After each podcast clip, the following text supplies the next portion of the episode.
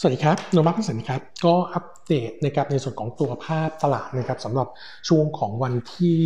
8 กันยายนนะครับเออมุมมองของนักอิงคงมองตัวตลาดเป็นไซด์เวย์นะครับต้องบอกว่ารอบนี้ยังอยู่ในกรอบที่เป็นไซด์เวย์ดาวแล้วก็ตอนนี้เนี่ยอยู่ช่วงปลายปลายพอดีนะครับแนวรับสำคัญในกรอบล่างเนี่ยยังคงประเมินไว้นะครับแถวบริเวณ 1,282 ถึง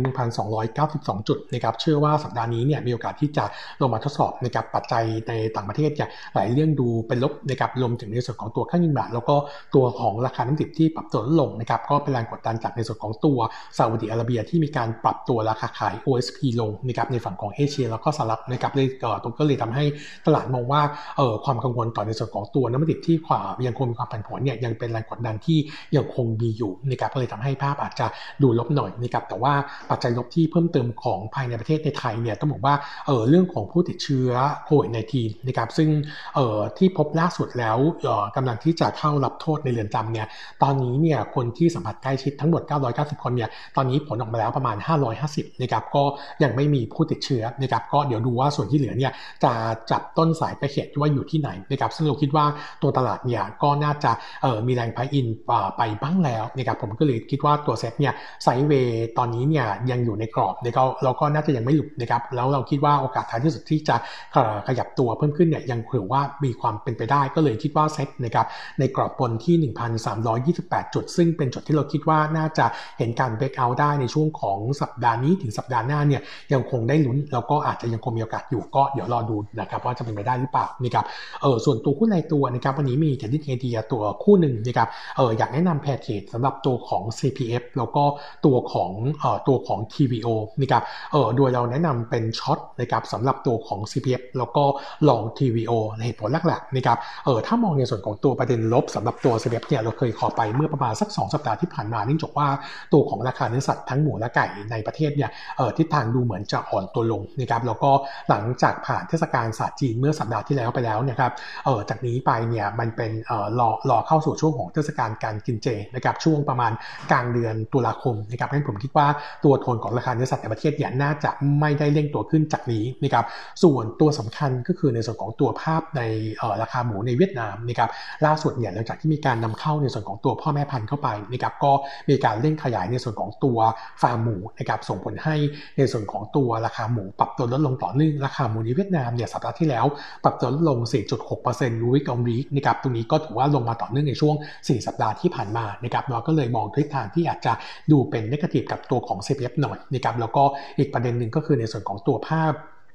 ภาพของดีมาในประเทศที่ยังคงเป็นลบนะครับ ส่วน TVO เนี่ยมีปัจจัยบวกนะครับ ประเด็นสำคัญ 2 เรื่องเลยนะครับ เรื่องแรกก็คือในส่วนของตัวราคาถั่วเหลืองในตลาดโลกที่ปรับตัวเพิ่มขึ้นนะครับ โดยเฉพาะตัวดีมาจากจีนที่มีไปยังสังเซียงสหรัฐในการนำเข้าเอ่อจากป้องการป้องกันตัวเทคโนเนี่ยส่งผลให้ตัวราคาเริ่มปรับตัวเพิ่มขึ้นนะครับ จริง ๆ การปรับตัวขึ้นเพิ่มขึ้นของตัวราคาถั่วเหลืองและกากถั่วเหลืองเนี่ยเป็นฟันเดอร์เชิงลบนะครับสำหรับตัว TVO เนี่ยแต่เรามองว่าภาพในช็อตเทอมเนี่ยปกติแล้ว price sentiment เนี่ยมันจะเป็นบวกในช่วงที่ราคาถั่วเหลืองขึ้น แล้วก็ TVO เนี่ยมีสต็อกสำรองใช้ได้เนี่ยอย่างน้อยๆ3เดือนนะครับก็เลยมองทิศทางในช็อตเทอมนี้ถือว่ามีวิวที่ดูเป็น positive นะครับประเด็นที่2นะครับก็คือในส่วนของตัวสินค้าทดแทนนะครับอย่างตัวของน้ำมันปาล์มนะครับล่าสุดเนี่ยเออมีการคาดการณ์ผลผลิต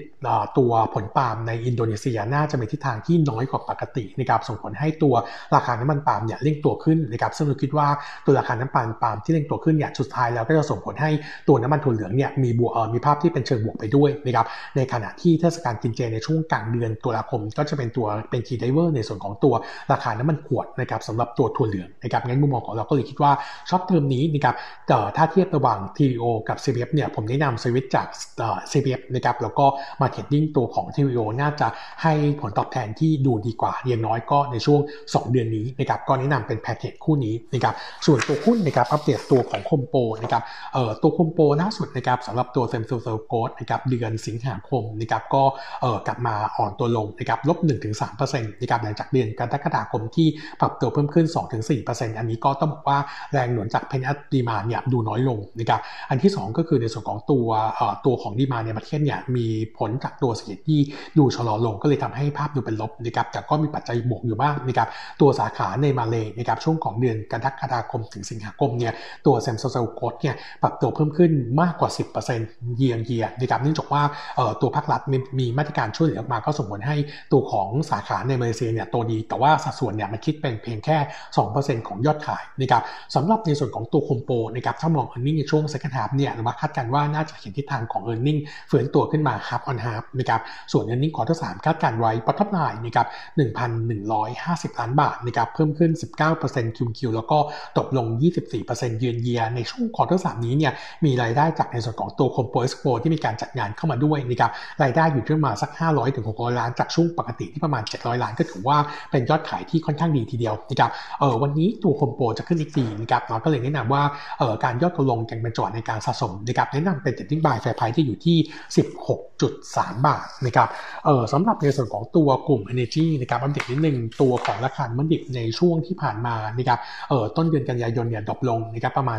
3-8%ส่งผลให้เออความกังวลต่อในส่วนของตัว e a r n i n g เนี่ยอาจจะมีเร่งตัวขึ้นนะครับเนื่องจากว่าถ้าว่าตัวน้ำมันดิบราคาน้ำมันดิบนะครับลงไปต่ำกว่าน้ำมันดิบในช่วงสิ้น quarter สองที่ 40 เหรียญต่อบาร์เรลเนี่ยอาจจะเห็นมีการ book ในส่วนของตัว stock loss นะครับแล้วก็อาจจะมีแรงกดดันเข้ามาด้วยนะครับโนมูระเองก็ยังคงมองว่าตรงนี้เป็นปัจจัยลบนะครับแต่ว่าทิศทางในส่วนของตัวภาพ หลังจากที่โควิด nineteen เนี่ยเริ่มซาลงในหลายประเทศนะครับแล้วก็ทำให้หลายประเทศเนี่ยเริ่มมีการเปิดประเทศ เราคาดว่าตัวของ demand น้ำมันดิบทั่วโลกจะค่อยๆฟื้นตัวขึ้นเราน่าจะ bottom out แล้วนะครับในช่วงของ quarter สองปี 20 ที่ผ่านมา งั้นทิศทางโดยรวมเนี่ยโนมูระก็มองว่าการย่อตัวลงของกลุ่มน้ำมัน